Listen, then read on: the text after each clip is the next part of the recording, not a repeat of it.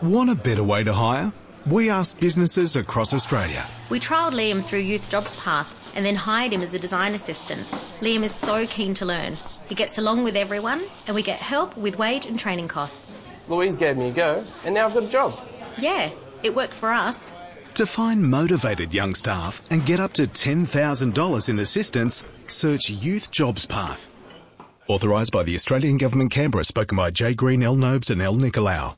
Hello, you're listening to the Devils and Details podcast from Business Insider Australia. I'm Paul Colgan, and I'm here as always with David Scott. Great to be here again. And our guest this week, we are humbled and honoured to be joined by, now I feel like there should be some kind of little drum roll here, but it's Stephen Koukoulas, also known as the Kook. Stephen, thanks for coming on the show. An absolute pleasure. Looking forward to the discussion. Um, now, look, guys, uh, for those of you who don't know Stephen, I'm, I'm sure most of our listeners will, but he's one uh, of Australia's best known economists. He's had a fascinating career. Chief economist at Citibank, later senior economic advisor to Julia Gillard when she was Prime Minister. He also worked in London, uh, leading global research for TD Securities for three years. And uh, we're delighted to have him on the show. Um, he's um, super eloquent on, on, on, economics and super prescient. So, um, on the show this week, we're going to talk about the almighty shambles with the Australian National Census on Tuesday. Um, we're going to talk about um, politicians and, and, their need to get their act together on fiscal policy. We're going to talk a, little bit, talk a little bit about the rates outlook and what's happened with the Aussie dollar. Yet another fascinating week. Um, I think as we were recording, it's just hovering above 77 cents. Um, and uh, we'll talk a little bit about finance Twitter. Uh, Stephen um, is uh, very prominent uh, on Twitter. Uh, uh, you, you, know, obviously you'll see him on TV, etc. But he's he's really good at leading the discussion around economics and um, and fiscal policy in Australia on that forum. But first to this debacle with the census. Now we all know what happened government tried to do the census online. Um, it involves the completion of an incredibly important survey of Australia's households and used for all sorts of uh, informing all sorts of policy and business decisions right across the econ- uh, right across the economy. Um, it didn't work. Uh, it, it, the, the, website shut down. The government says it was a confluence of factors. Um, one of those potentially being a denial of service attack by malicious agents, whether they're kids in bedrooms or foreign governments or whatever. Um, but look, the damage to the ABS brand has been huge, um, and the government now it's become a, a, bit of a competence issue for the Turnbull government uh, in terms of their response. Turnbull um, uh, uh, the time we're recording is on Thursday, and um, uh, Turnbull's on the warpath. He says that his calm demeanour, you know, belies his anger at this. Um, but look, I think what's been interesting about this, Stephen, has been that you know the the economics and finance community has been grumbling about the ABS, its product, how it's working for some time, um, and this has suddenly exploded uh, into general public consciousness um, this week. Um, what's your take on, on what's happened? Look, the good news is that it's not going to cause a recession and it's not going to cause a policy error. It's just a debacle in collecting data on demographics, basically. But it is a big debacle. It's costly, it's embarrassing. But perhaps importantly, it builds on a range of other problems the ABS have had in recent years, and that is some uncertainty about how it's calculating a range of other numbers. The labour force numbers have been incredibly volatile, and a couple of years ago they effectively abandoned their seasonally adjusted estimates because they were just too volatile because they'd cut the size of the sample that they were taking. So we got these outlying results and they were so absurd that even the Bureau of Statistics didn't believe them. Yeah, so I think uh, uh, 120,000 uh, jobs created in one month, according to one report. And followed by a fall of 170,000 or something absurd, which is clearly didn't happen. So that's part of the problem. But it also builds on an issue that I think's been evident for some years, and that is the effect of so-called efficiency dividends from the public servant. Both sides of politics have used cuts to the public service to try to balance the budget, futile, but they've been trying to. And the ABS has been one of those departments, and it's been uh, evident in not only the census debacle, the labour force numbers problem, but when you look at the fact that our national accounts, the GDP numbers come out quite slowly compared to the rest of the world. They take a couple of months to even get the first estimate, and so we don't know where we've been for quite a while in terms of economic growth. We don't have a monthly CPI like just about every other country. So, in terms of inflection points on inflation, so when inflation's accelerating, decelerating. We get this quarterly snapshot. And of course, this is. And we don't know whether there's something that happened within the quarter because we don't have monthly data. That's right. And it's, it's, it's the inflation picture is so, so important um, to, to monetary policy for understanding, you know, the direction of the economy because basically, um, uh, it's a very blunt way of describing it, but the RBA looks to sort of manage that number. Um, now, when you're getting it on a, on a monthly basis, um, you're in a much better position to sort of, the markets would be in a much better position to, to um, figure out what the RBA might be thinking on that data, but the RBA doesn't get the data itself, so everybody's just got to sit around and. And wait for the quarterly numbers, which is why when we look at the timing of interest rate adjustments over the last decade or so, I think about three quarters of rate increases and decreases have occurred in the meeting after the quarterly CPI has been released. So they sort of get this bang, either a very low inflation rate, as we've seen for the last uh, couple of times, or previously a high inflation rate, then they react. They're left running and scrambling to, to adjust their position. And while monthly numbers are clearly more volatile, petrol goes up or pharmaceutical prices change, the RBA and market economists are smart enough to look through the noise and why did it jump, why did it fall, uh, and, the, uh, and the RBA would obviously publish that information too. So the, the only thing that's holding back the monthly numbers, and the ABS have looked at that, is the cost.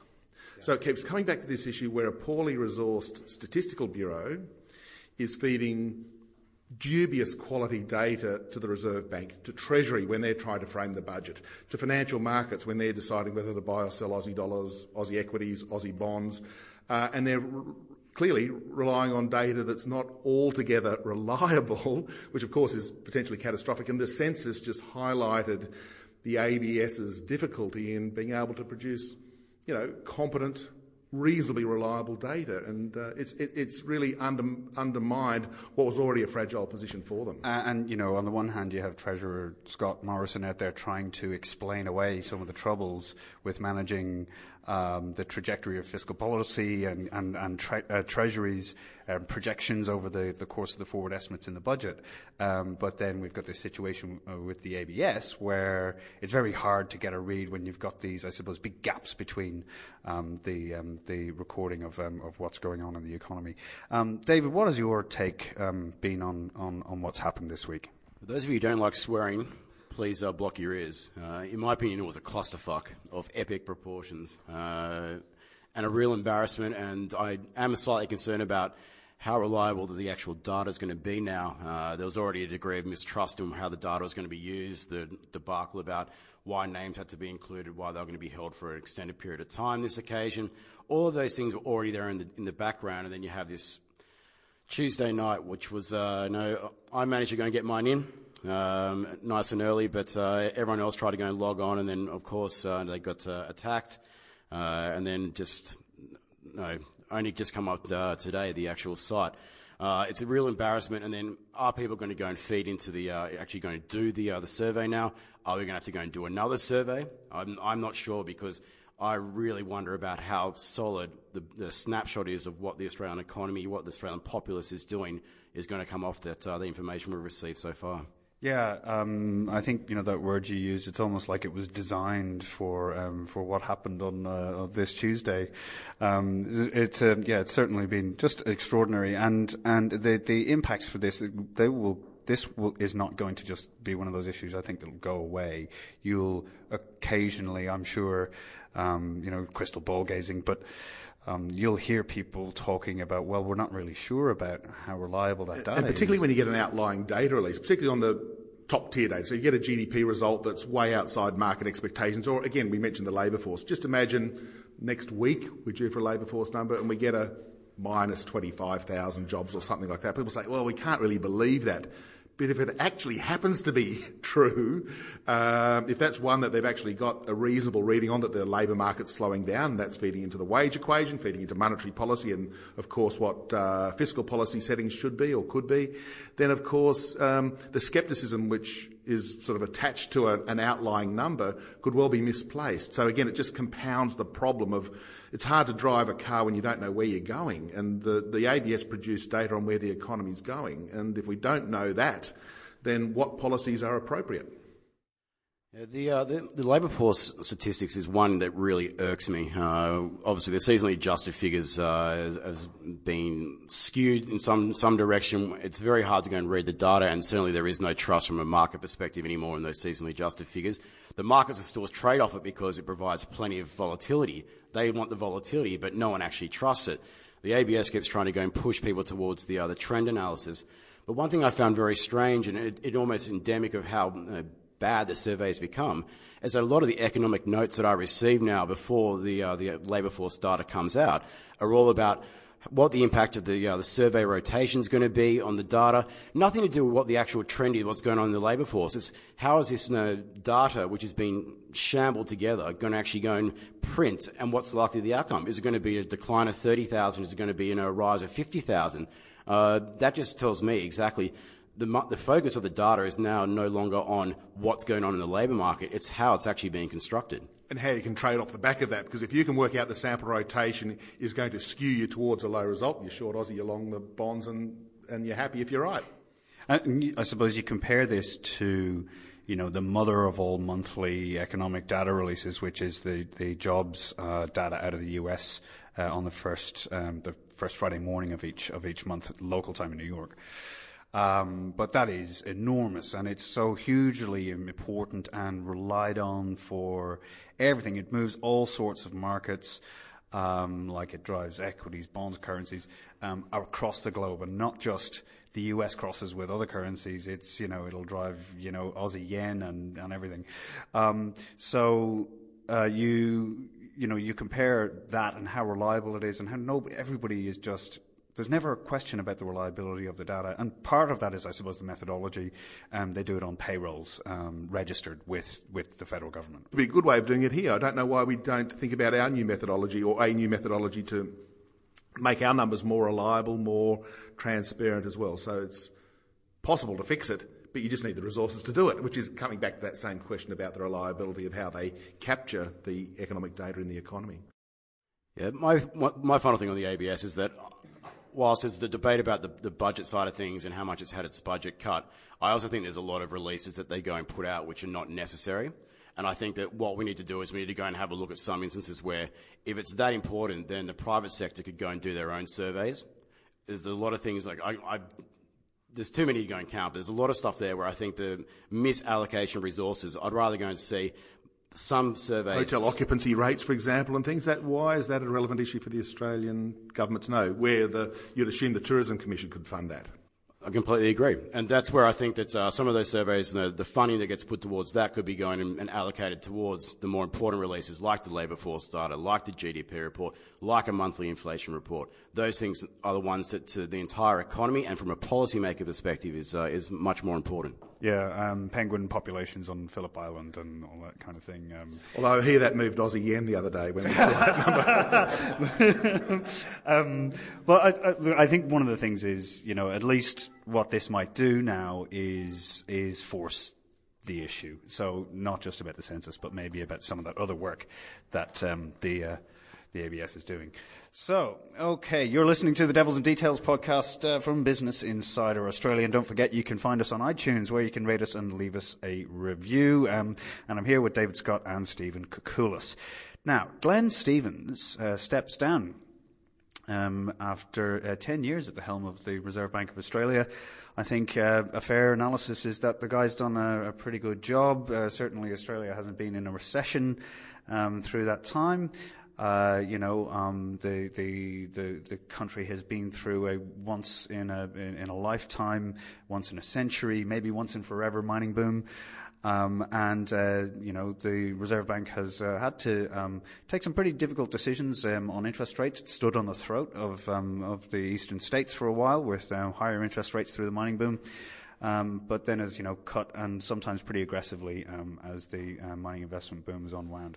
Um, now, I'm going to quote a little bit extensively just to set up this next part um, of, of our discussion, um, but it's a little bit extensively from um, some, from Glenn Stevens' speech this week. Uh, this week, it's a few sentences, but he's talking about the importance of governments getting their act together on the pol- on the fiscal policy side um, to try and um, to try and do um, do the best, do the right thing by the economy.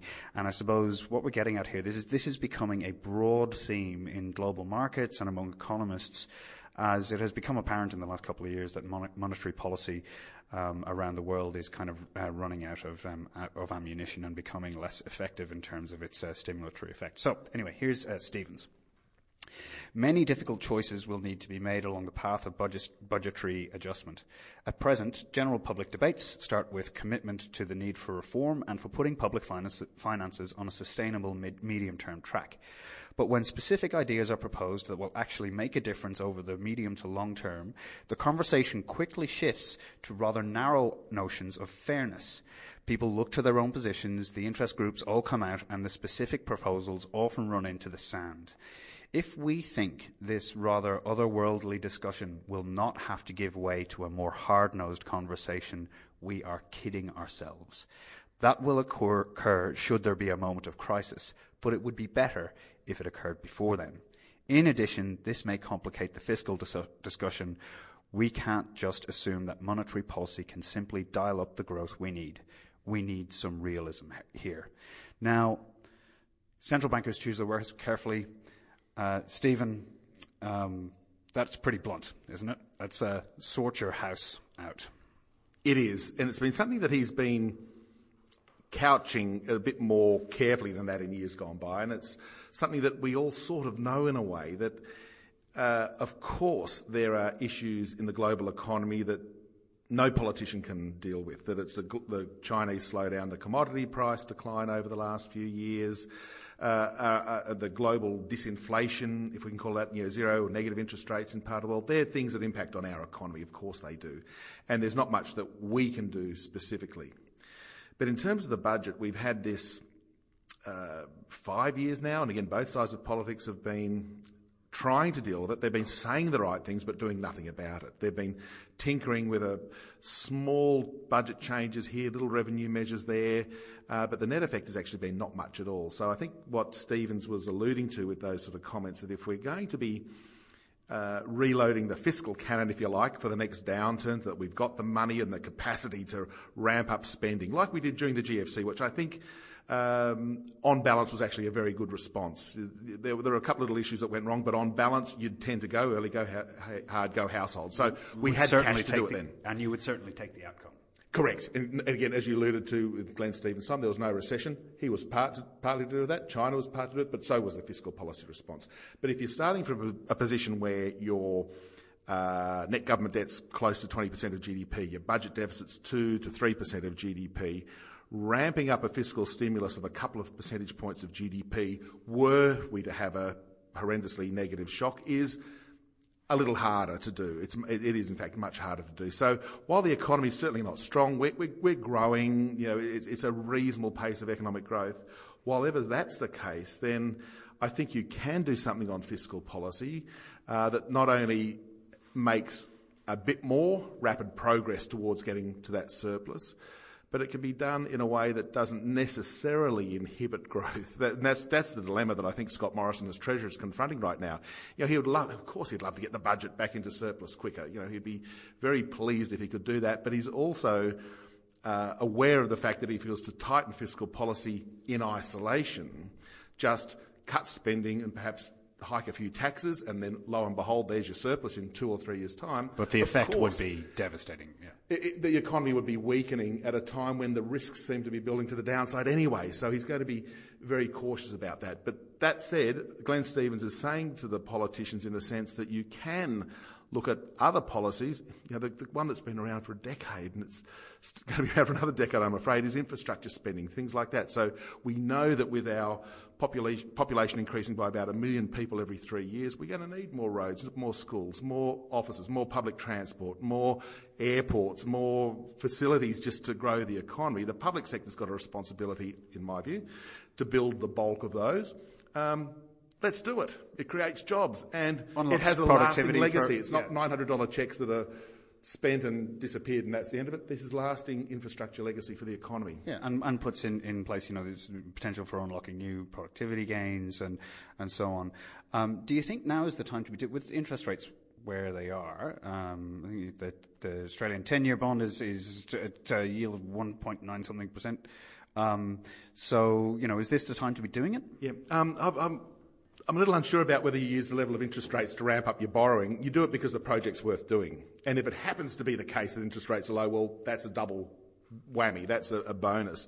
That, for example, uh, yeah, it, I would still be building roads and rails and ports and airports and these sorts of things, even if interest rates were 3 or 4%. I'd still be doing that because that's the legacy that in 10 and 20 and 30 years' time, our kids are going to be driving on those roads that we build. They're going to be flying from the second Sydney airport. They're going to be benefiting from the fact that our exporters will be able to get their stuff to port more quickly and efficiently. So there is a benefit from doing that. And from the bottom line budget perspective, as we've seen over the last two or three decades, you know, Keating government, uh, Howard Costello, they privatised things that were worth selling. So, in fact, the net effect on the long run budget position is probably not much because you build this infrastructure, a private sector entity will want to buy it. But you also get the benefit of the near term uh, boost to growth because you are employing people to, to build this stuff. So, one of the issues here, though, is. Um, the just political arithmetic, um, but also the nature of politics. Um, uh, I think um, when you look back at the campaign that the coalition ran uh, in the election, my view is that they didn't make a strong enough case, well, clearly, and voters weren't convinced, um, that they'd made a strong enough case for a really strong mandate. Um, for, you know, here is our platform, we are going to do something. Now, I think it's interesting when you get somebody like Glenn Stevens coming out and saying, um, you know, I think it's time for the political establishment to start to figure some of this some of this stuff out. Now, bipartisanship like Stephen says, may only come about in a moment of crisis. And we kind of don't want to get to that point because as you, you hit the nail on the head when you say, well, look, the deficit is already at a point where you can't really raid the coffers much further if you're trying to cushion the economy from, uh, from, from what appears to be a looming downturn. And it is the political uh, class that needs to run with it, both state and federal, both conservative and progressive, if we can call them that. Yeah, so everyone's just got to get together. Yeah, again, we don't have a crisis, and thank goodness we don't, and we don't want one. But we do know that unless we start making some act, or doing something about it now, that we run the risk that the crisis does become more problematic when it inevitably will occur. So that's part of the issue. The other one, and I'll I'll have a bit of a go at the. Um, uh, business sector too, because they've not been terribly good advocates of policy change.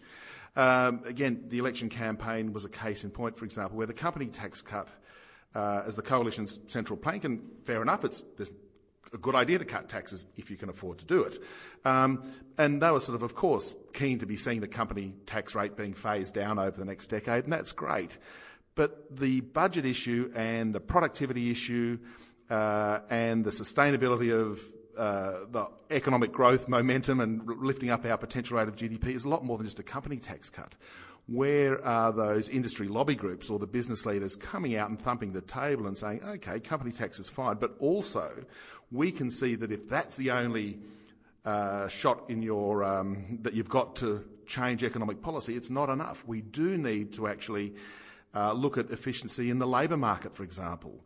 And industrial relations and labour market policy is another one that's sort of been swept off the table. The Labor Party can't touch it because they're in the pocket of the unions. The coalition can't touch it because it's bringing back work choices. So nothing gets done, and that's incredibly frustrating. And, and you know, when you look at, like, really in the last three years, it has become very apparent that there is a very, very big shift now underway in the nature of the labour force. Um, part-time work uh, is uh, fairly regularly in uh, the un- unreliable um, data that we get from the ABS. But, but part-time jobs are generally now increasingly, you'll see in the monthly data that they are the big net contributor um, to job creation. Um, so you know this is clearly a transformation that is that is underway in the in in the in the country um, for people's lives.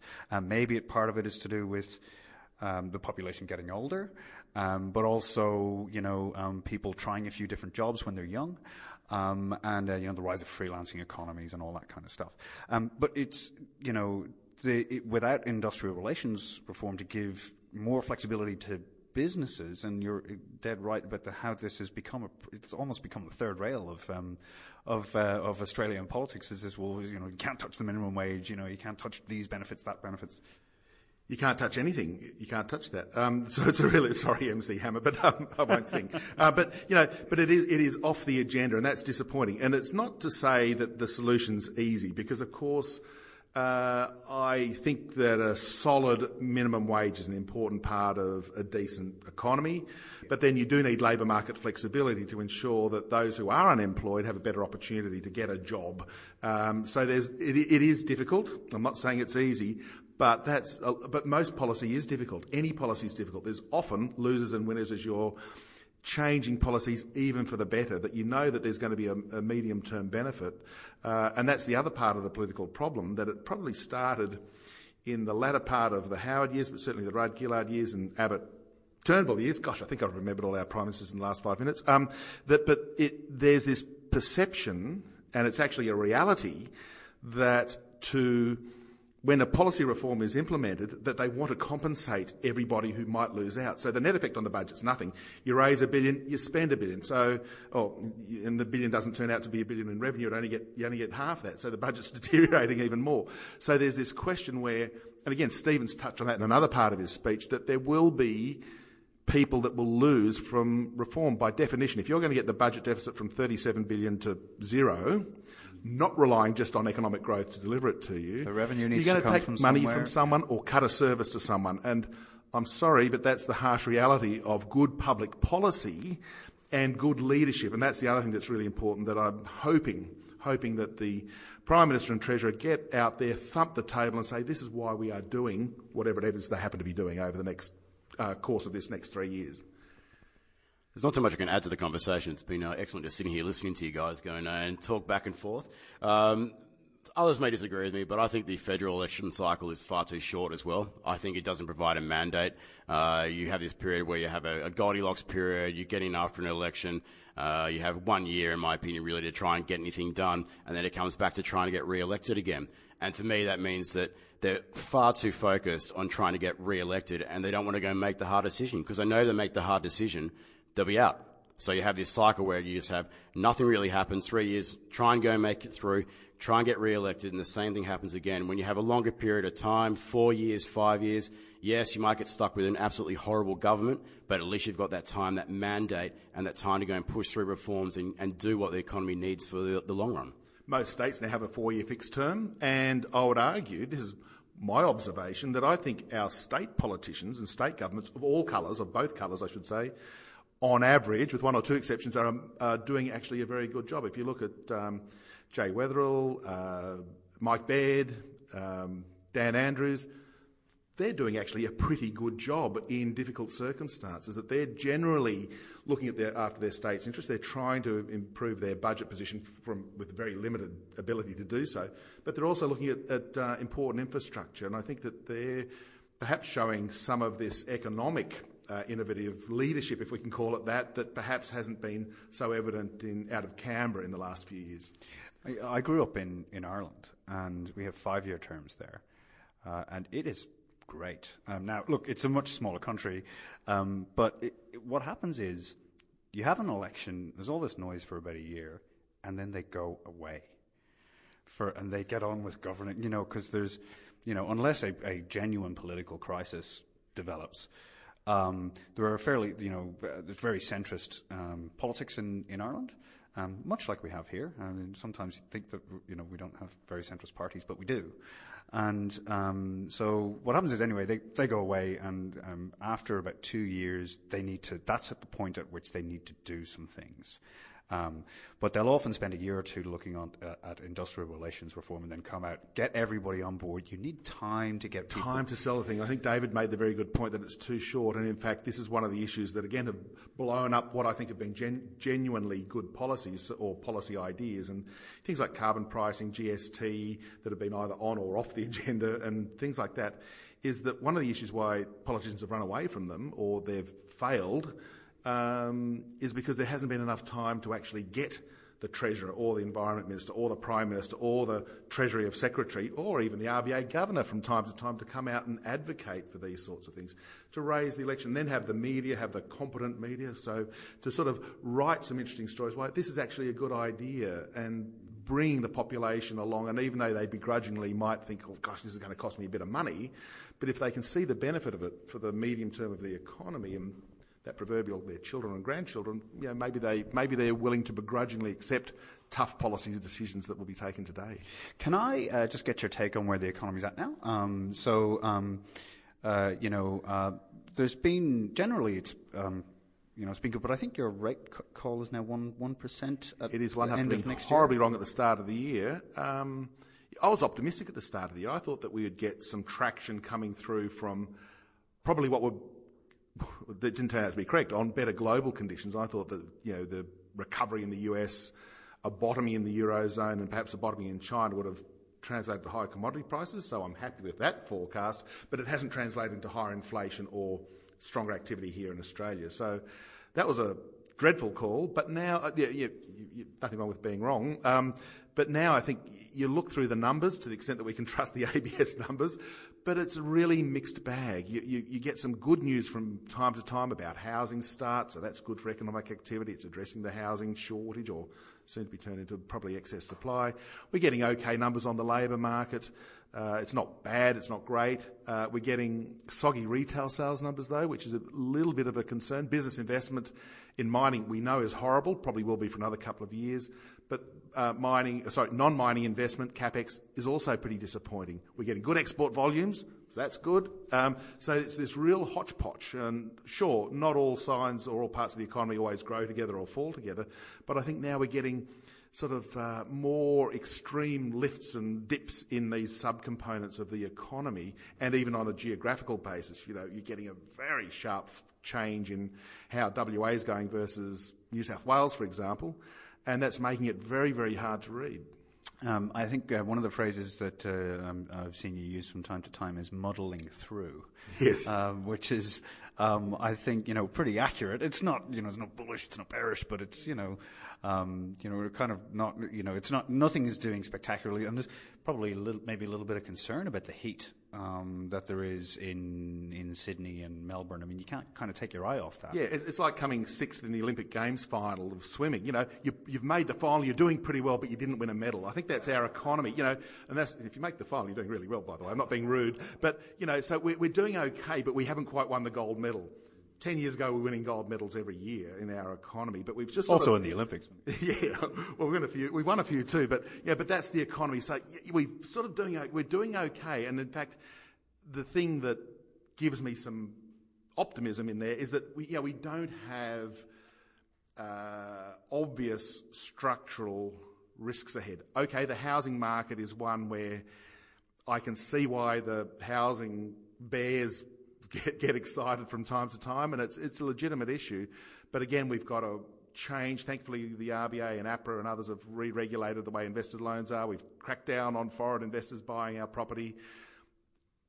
Common sense is prevailing for people wanting to buy investment properties. The rental yields are so dismal. Why would you buy an investment property right now? It's bad economics or personal finance to do that. So, you know, th- that's probably the only real internal risk I can see. You know, we'll put aside the global economy, which we can't control, but, you know, our economy is still structurally okay. And while we had a discussion on the budget just a minute ago, look, at the end of the day, our budget position isn't horrendous. It's a, a long way from the US, the Euro countries. Uh, as UK. a percentage of GDP. Yeah, both budget deficit and the level of debt. So it's not horrendous, but it's, you know, we, would want to make sure that it doesn't get much worse. So the economy right now is muddling through. It's okay.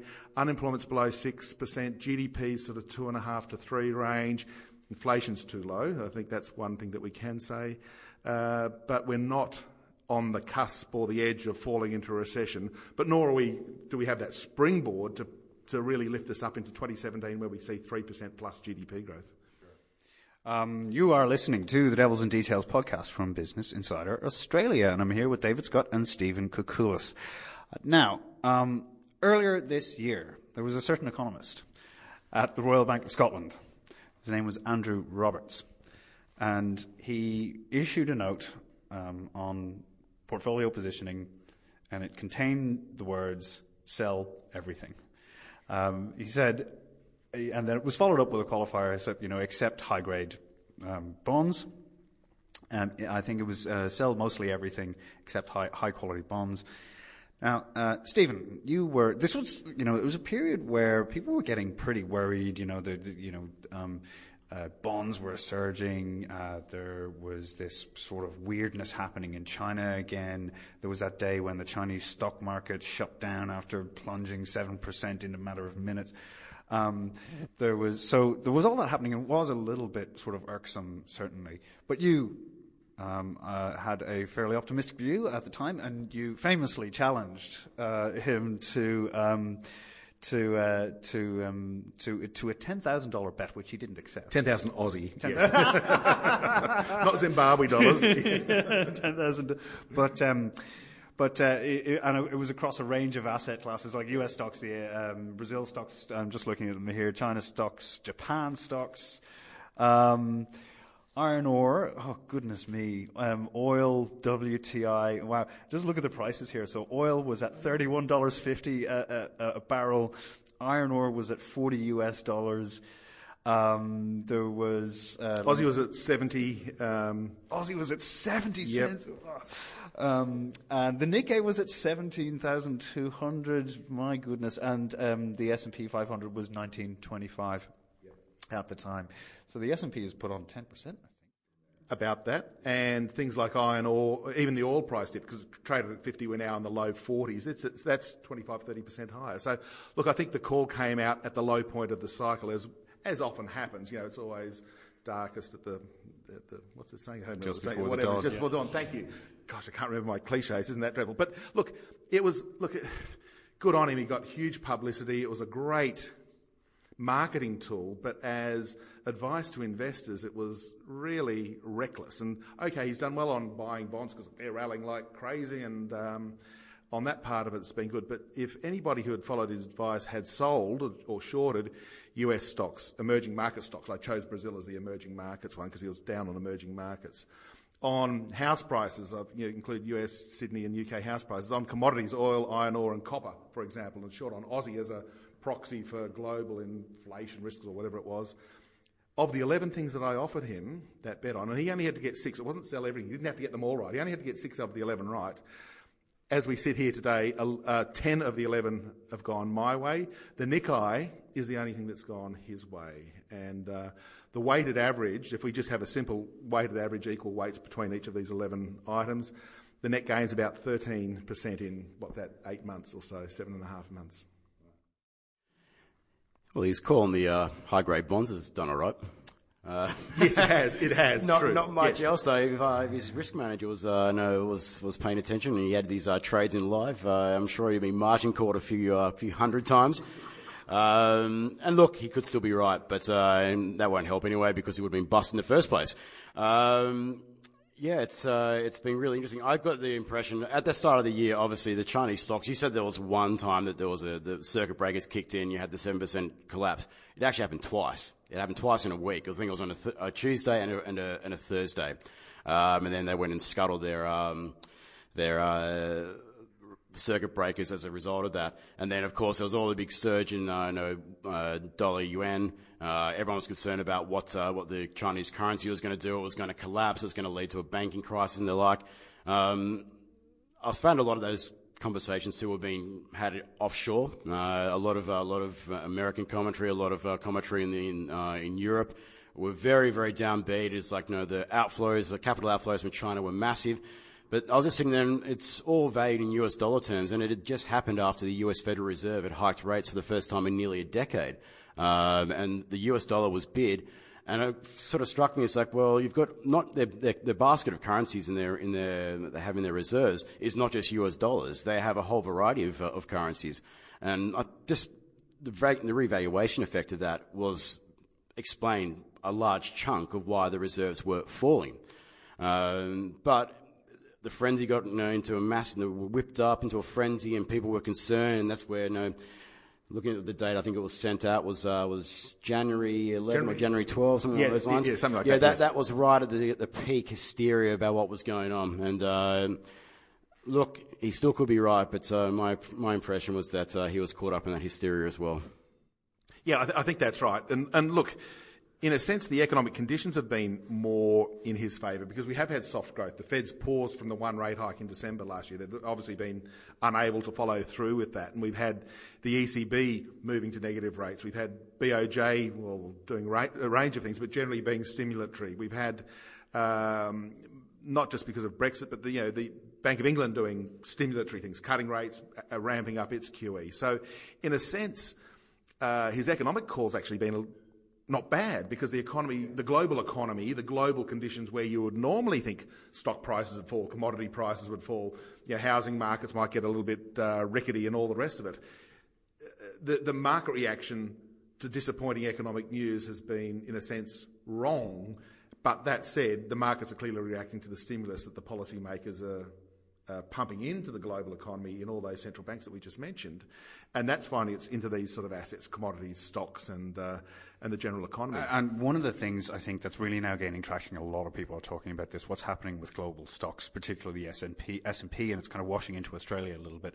Um, people are talking about it. Is they all hate this rally because it's you know it's done on low volumes. Um, you know, people are looking for somewhere to put you know risk hungry money. Um, well, buy stocks. Um, and there doesn't seem to be, I think the banks are down a little bit um, towards the end of this week, but, you know, um, generally they're, they're doing okay. Um, uh, and uh, there's just been, you know, this over, I think it was particularly through July, um, the ASX gained more than 6%. Um, and there doesn't seem to be anything fundamental driving it or, you know, and, and valuations are already pretty high. What do you think of it? Yeah, look, uh, for, for the market, when they're getting the benefits of some stimulus too, don't forget we've had, well, with the rate cut this week, but also the one back in May, we've got uh, interest rates at incredibly low levels. And the, as we touched on with the housing market, for people who are looking to invest some money, and that's probably all of us to one extent or another in our super funds or just personally, or uh, trying to just work out what can we do with any spare savings we've got Property isn't looking very good because prices are high and returns are low. Uh, so that's something of uh, a no-go area, I would suggest. Term deposits are low, and while they might be safe, it's uh, if you're a, the proverbial self-funded retiree um, and you're trying to rely on the income from your term deposits, you, you ain't going to do it. So therefore, you look at uh, the dividends in some of the you know good stocks uh, you'll be probably putting your money into there, and that might account for the fact that the, you know, the ASX is at five and a half thousand, not five thousand, which it was at the start of the year or a, a few months ago. And it's just a simple asset allocation decision from investors who aren't silly. They know that they're getting a rotten return on term deposits. The housing market looks toppish in price and lowish in yield, and stocks are looking medium in price and decent in yield. So you know, maybe this can go a bit further. Maybe, particularly if the housing market does weaken, if house prices come off and we get this building construction boom feeding into a glut of property, that we do actually get that decline coming through, in, further decline in rental yields. So the incentive to put your money into investment property is even less. Yeah. Um, so you're with the Devils and Details podcast on Business Insider Australia. I'm going to wrap up soon, but quickly I just want to talk about um, uh, Stephen, as I mentioned at the start um, is a big presence on uh, on Australian finance Twitter.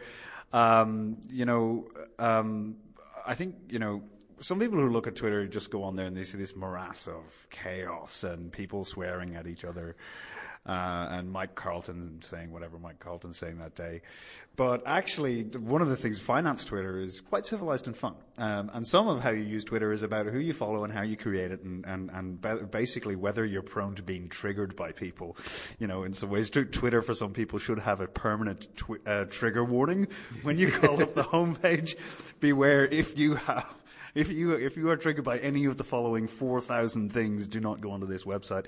Um, but look, um, there, there's a meme at the moment which is um, you know a way of expressing sort of mild disapproval at people. Is when they say something intentionally provocative and maybe a bit cheeky, that you respond to them by um, uh, by just using their first name and a full point. So you know, David Stephen. Um, and the Kouk is one person who I would say once a day, um, I, you know, I'll call up my TweetDeck and I'll have a look over it and the Kouk will be over there in one corner and I'll just like, now I don't do it because I'd come across as really, really annoying. Um, but I just want to give you a couple of examples of recent, recent provocative tweets. Um, the first one is, Memo US stocks are not at an all time high. As far as I can tell, all time hasn't finished, and stocks might rise before the time ends. That was a frustration I've had for about 25 years that, you know, all time high um, is not able to be calculated yet because it only will, well, it won't be when all time ends because we won't be here, but um, you can say it's at a record high. So when the US um, Dow or S&P got to 2,190, whatever it was, it was at a record high. Sorry, probably only got to 2,150, and, and that tweet's proved to be absolutely correct because since then it's got higher. So it wasn't at an all-time high because in the time that's gone on since, it's got higher. Is Stephen Hawking on Twitter? He, it sounds like a question he should be answering. That's right. Exactly. Um, okay, I, I want to move on to the next one. So this is again, Stephen. The average Australian, the average Australian smokes 955 cigarettes a year. Just observing. That was in response to some of the discussion about plain packaging, which is something that I've had a bit of a hobby horse about too, I must confess. Plain packaging on cigarettes. And um, uh, it's a bit like saying that the average Australian has less than two legs. You know, it's, a, it's a problem of averages. Uh, all you need is one person out of 24 million to have one leg, and the average is less than two, of course. So it was just this discussion about um, how many cigarettes people are smoking and how many people, cigarettes people aren't smoking. But you know, so it was just again, it was a throwaway smart aleck comment designed to say, well, you know, averages can be very deceptive if you use them and abuse them. So it's like torturing the data, it's waterboarding the data to show that, gee, well, I don't smoke 955 cigarettes a day, and nor does anyone in my family, so someone must be smoking 10,000 a year, I mean, not a day, a year, a year. I should say. Yeah. Um, and then one more. Um, in the months since the election, has Treasurer Morrison said anything about the economy, the budget, or economic policy? Asking for a friend. Well, a friend was actually highlighting to me that, um, and, and, and, again, they, they, were important issues, but as Treasurer, and it was to do with the uh, Don Dale uh, treatment of uh, Indigenous children and uh, really important issues in the Nauru um, scandals, I suppose we can call them that. Really, really important issues, but it's not for the Treasurer uh, a month and a half after the election necessarily to be going on the front foot about those things when, as we've just been discussing this last little bit, that there are really important economic issues that he should be starting to lead the agenda about on economic policy. Look, he's been Treasurer for almost a year now. He's been a senior minister in this coalition government for three years now. He's a senior opposition person when, uh, when the Labor Party were in power. He knows what's got to be done. And having won the election, albeit by a small margin, but it's a quite a workable majority when you consider that a couple of the independents will always support the coalition. So it's a bit bigger than the one uh, vote majority that they have on, on paper. It, it, I, I would love to see, maybe this is again my frustration on economic policy, I'd love to see the government and the Treasurer really getting on the front foot on economic policy. Okay, we won the election, we got a bit of a scare. We've got to be careful about how we adjust policy, that we've got to do it politically. And I, and I do actually agree, you've got to bring the population along with you, or else you're not going to win. So they've got to do it with a degree of fairness and equity, but they've got to have a net change that covers these things that we discussed. Moving the budget towards surplus a little more quickly, a little more aggressively doing something that may not be boosting productivity tomorrow, but in three, five, ten years' time, we can see that there's a benefit for the economy. You know, it, it's things like education funding, it's road building, it's all these other things that we've discussed. As long as they're, as long as they're well founded, people, people, get, get it. Yeah. Yes, and that's the frustration. So, uh, if you can sell it, it that, sorry, they get it if you can sell it, and that was one of Mr. Hockey's problems. Um, you know, that 2014 budget, which went down like a lead balloon. Dare I say it? Some of the things in that weren't the worst policy ideas I've ever heard. It was just that they were they were caught up in a whole lot of political rhetoric, not economic rhetoric, on why, for example, the Medicare co-payment may have had some credibility if he could have articulated and sold to the people why he's doing it with a cap, so people who are chronically ill who see the GP a lot don't have to sort of be um, dipping into their pocket a lot. There was an astonishing... So, so, people like me who earn a decent income... Yeah, five bucks to see the GP. Whatever that number is as a price signal, maybe there was something there, but he sold it so badly. So my frustration with that tweet about Morrison, what are you doing, mate? You won the election, good on you. Get on with it and start laying out the agenda for the next three years, let alone for the next six months, doing something because we know the budget's looking shaky, we know the economy's muddling through, um, we know we've got very low inflation, we've got the warning from Glenn Stevens now, you know, rightly so, get, get on the front foot, get on out there and really bring Australia with you on economic policy. Yeah, I think uh, he, he um, I, I, you know, when I saw that tweet, I kind of agreed with you. Um, uh, you know, it's, um, you. it, well, yeah, that's right. We can sit around and agree with each other. Um, but, um, but um, no, I, I, I did agree because, um, uh, you know, it is really important, and I think Morrison. I detect a little bit of frustration from him because he tried earlier this year to ignite some interest in the political class in volatility, Australia, the nature of Australia's open economy, um, how important it is to be positioned and sort of understand that, you know, stuff's going to blow up from time to time, and we know now that the way that the transfer channels uh, in the global economy work, that we are exposed to them in a pr- pretty significant way. Now, um, and he needs a bit of understanding and, and I suppose as a leader say, look, you know, wants to say, wants to convince people that we have a plan, and if we continue down this road for this plan, we'll build up some strength that will help us deal with whatever gets, whatever slings and arrows may. Uh, may, may, may be thrown uh, the economy's way. And as you touched on, the electorate, I think, get it. They're, they're not silly. They, you know, we all make contingency plans, in, in, if you like, for ourselves with our, with our savings, with our cautious approach to what we put in super and borrow for our house and all these other things. So we all do it. And I'm not saying that the federal budget's like a household budget. I'm not. I've got to get that out of the way very quickly. But if you want that analogy to be put to the public while you're the treasurer and saying that you'd probably have to acknowledge that the previous government handled the GFC quite well, though, because it, that's something that politi- politics gets in the way again. But it, it was uh, the case that that fiscal uh, fantastic position that was there in 2007 no net debt, budget surpluses did allow the Rudd government to do what it did. There's no question, without blowing up our, our public finances. It was the buffer was, at the really end of the important. train line. And if, when, he could, yeah. if he could come, if Scott Morrison could come around and sort of acknowledge that, that not just you know, Howard government left surpluses and you guys blew it. Well, that's cheap politics in a sense.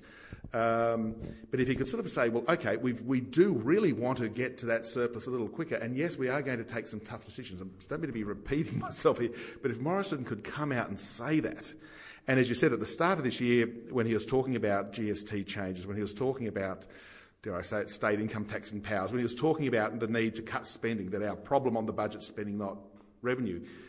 Okay, I happen to think that both sides should be tackled to improve the fiscal position. But if he really believes that and came out very strongly to say, well, we're going to cut 1% of GDP from the budget, well, that's a good debate.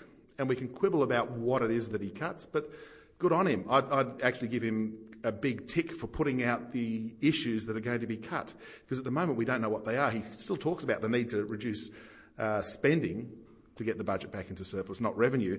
But what are those mythical items? Come on and say it, and then we can have a debate about that. Maybe we go halfway there, negotiate with the Senate, get the things through, and there, lo and behold, there's your budget improvement. If you could do that, it's a tick in terms of public policy. Um, absolutely, and you know, um, this we were. Um, I think it's in the spirit of Twitter. You know, we tried to, uh, you know, you try to talk about something that you know. Uh, um, at a few interesting things, and you end up kicking the crap out of Scott Morrison. Um, but um, no, I, I, I, I, do I do take your point. I think Morrison has, I think, probably a little bit of frustration. I think he's tried to get you know like some interest in, in some of these challenges uh, among people, but it um, uh, it has not it hasn't worked yet. The, the opposition's tried to smash them and probably succeeded reasonably well. And internally, that's the other thing, internally within the, the coalition parties, he's had trouble getting these things through. That there's the a small but still relatively powerful part of the Liberal Party that just hates tax increases, that want smaller government come hell or high water. And as, we, as we're sort of, I think most, most people would agree, you need a bit of both. You need to trim spending, yes. A few revenue measures, yes.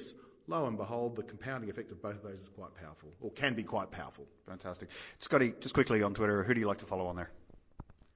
Too many to go and uh, follow. Um, Jeez.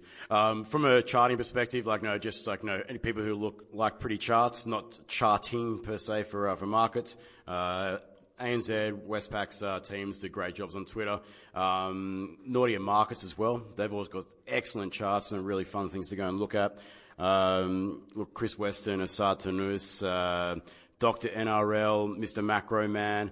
Um, gee, there's a, there's a lot of people to go and, uh, and, and say, but uh, look, everyone who I follow is uh, is worthwhile following. So go through my list. I think there's just under a thousand. I've got a lot of good people to follow there. I can't disagree with any of those names, but for, for different sort of things too. People like uh, Grog's Gamut, you know, Greg Jericho, who writes for The Guardian, he does lovely charts on the economy and, and, and good analysis on a whole bunch of things. On housing, Pete Wargent's an interesting character who does some nice things on his blog and analysing housing markets. Really interesting on a geographical basis on other things like that. And uh, Louis Christopher from SQM Research does some interesting stuff calls it as he sees it. He's one of those sort of uh, people that does it. And for a bit of light banter, Chris Caton, uh, recently retired, uh, is always uh, really accurate in terms of the language and whether house prices are falling, were falling, could be falling, may be falling. Anyway, we love you, Chris. When it comes to Chris Caton and you, I go and watch your uh, your banter go back and forth. I'm trying to figure out who's the bear with this and who's got the stick. You know, one one day it's uh, roles reverse and the next day it's uh, it's back again. But uh, yeah, and, and I just want to go and say Pete Wargent as well is uh, is definitely worthwhile following, particularly for some people who are really interested in what's going on in the Australian property market. He has got his finger on the pulse. Absolutely fantastic on demographics, supply, demand, apartments, housing, You've been listening to the Devils and Details podcast from Business Insider Australia. I'm Paul Colgan, um, and I've been here with David Scott. Great to be here, and I'm not going to be here next week because I'm going to be on a beach in Samoa. So everyone have a great week. Yeah, on uh, on on assignment in Samoa um, with some cocktails. Good man. Um, and our guest this week has been um, uh, just been fantastic. Stephen Koukoulas, uh, thank you very much uh, for joining us on, on Devils and Details. You're on um, Breakfast with the Economists uh, next week, is it? In a couple of weeks, it's on the 31st of August. There's Breakfast with the Economists, where we've got uh, the chief economist from uh, S&P New York, Paul Sheard. There, we've got Bill Evans. Uh, crikey, who else? With Su Lin Ong, Joe Masters. It's a really good turnout and it's always a lot of fun. So just check the blog or the website for details of that, and I'm moderating the discussion to keep it interesting and flowing and uh, and not too bitter and twisted. Yes, I've gone to uh, to many of these, uh, both as a, when I was in financial markets and elsewhere, and I can tell you that, that Kouk's a great moderator, very good at keeping a lot of egos in check as well. And it's uh, it's it's great value, and look, it is free as well. So uh, anyone who's got the opportunity, I think it's in uh, Sydney, Melbourne, Sydney, Melbourne, and then Auckland. Yes. So just check the blog for the details of that. Highly recommended. Uh, egos in check. I can't imagine there would be anybody, any of those at a, at a, at a room in a room full of economists having breakfast. Stephen Koukoulas, thank you so much for coming on the show. Thanks, Paul. Thanks, David. Cheers. We'll talk to you next week. Today's episode was delivered by Australia Post. They put everything behind your business, helping you save time and money. And with My Post Business, you can save at least 10% when you send on average five eligible parcels a week. Get more info and see the terms and conditions at auspost.com.au slash podcast. That's auspost.com.au slash podcast.